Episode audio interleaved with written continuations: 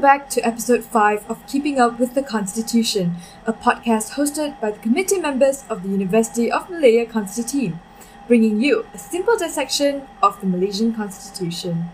I am Nisha Sega, your host for today, and today's topic is Conference of Rulers, the Head of States. Established in 1948, the Conference of Rulers, also known as Durbar, or Majlis Raja Raja Melayu in Malay, is a council which consists of the nine rulers of the Malay states in Malaysia, as well as the governors of the four other states, whom are known as the Yang di-Pertua Negeri. The Conference of Rulers generally meets three times a year.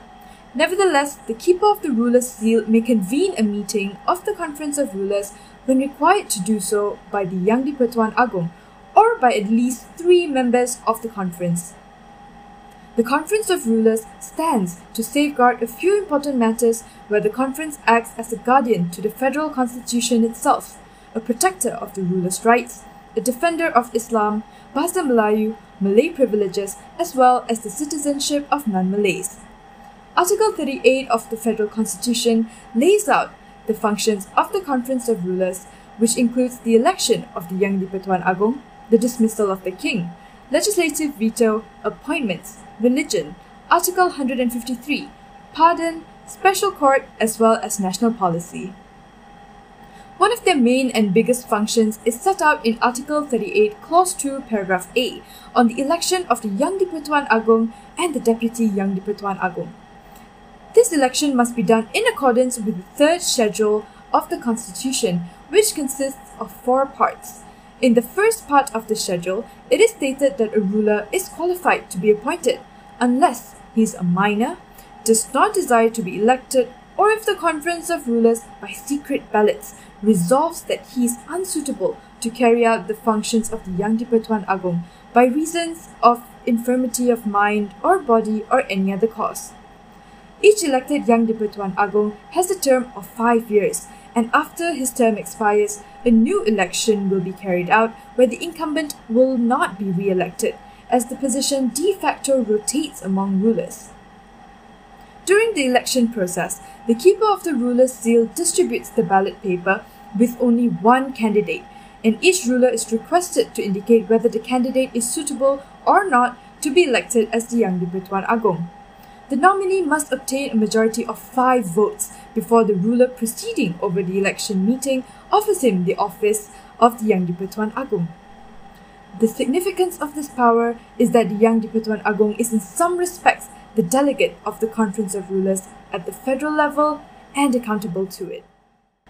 Another function of the Conference of Rulers can be seen in the aspect of religion.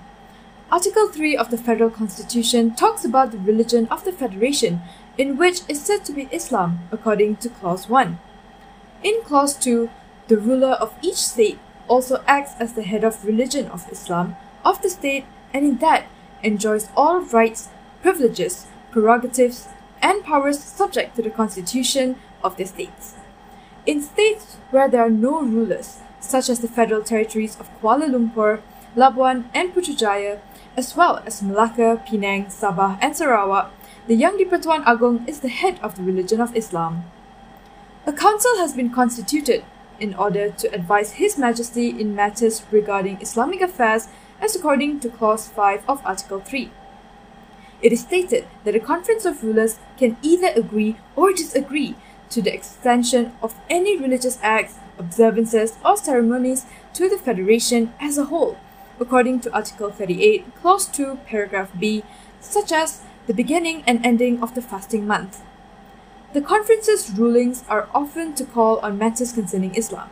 For an example, the Conference of Rulers intervened and banned a public debate that the United Malays National Organization and Parti Islam se-Malaysia wished to have on Islamization years ago, as it would infringe on the rights of the rulers and their Islamic councils to issue rulings on religious matters. To further understand the function of the Conference of Rulers, one ought to turn to Article 153. Another main function of the Conference of Rulers is the power over this article of the Federal Constitution, as set out under Article 38, Clause 5, where the Conference of Rulers should be consulted before any changes in policy affecting the administrative action under Article 153 is made. Article 153 is in regard to the special privileges for the Malays and the natives of Sabah and Sarawak, such as the reservation of quotas in respect of services, permits, etc. It also deals with the special interests of other communities in accordance with the provisions of Article 153. Next, when it comes to the dismissal of king, the Majlis Raja Raja has the great and dramatic power to dismiss the Yang di-Pertuan Agong. Though never exercised, this remarkable power under Article 38, Clause 6 probably exerts a significant pressure on the king to respect the wishes of his brother rulers. In carrying out his powers and duties, the Yang di-Pertuan Agong is required to follow the advice of the cabinet. However, the power to dismiss the king does not lie in their hands. Instead, the power lies with the Conference of Rulers, just as they have the power to elect the king.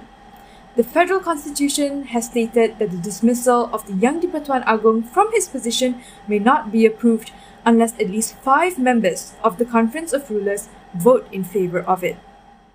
Another prominent function of the Conference of Rulers would be the legislative veto. Veto is defined as the constitutional right to reject a decision or proposal made by a lawmaking body. The Majlis Raja Raja has the power to veto federal legislation on several critical and sensitive issues. For example, any law affecting the privileges, position, honors, or dignities of the rulers, or any law altering the boundaries of a state. In relation to amendments to the federal constitution, Article 159 requires that any legislation making an amendment to the following provisions of the Constitution shall not become law without the consent of the Conference of Rulers. Moving on, the Conference of Rulers also part on national policy as well. Under Article 38, Clause 2, the Conference has been given the power to deliberate on questions of national policy and any other matter it thinks fit. This role contains tremendous potential. In relation to it, the Constitution invests the Conference with a unique unifying and advisory role. The Conference is authorized to deliberate on questions of national policy for example, changes in immigration policy, and any other matter it thinks fit. This function is non discretionary because the rulers are accompanied by the Prime Minister and the Chief Ministers and are bound by the advice tendered. Nevertheless, the very fact that the Constitution explicitly authorizes the Conference of Rulers to deliberate on questions of national policy and any other matter it thinks fit points to the possibility that the conference can ask the government to supply information and justify policies. Scrutiny by the conference can supply some check and balance and promote some openness and transparency. There is some potential for influencing the nation's goals and policies. One must remember that even in the UK, the constitutional monarch is not prevented from advising, cautioning, and warning.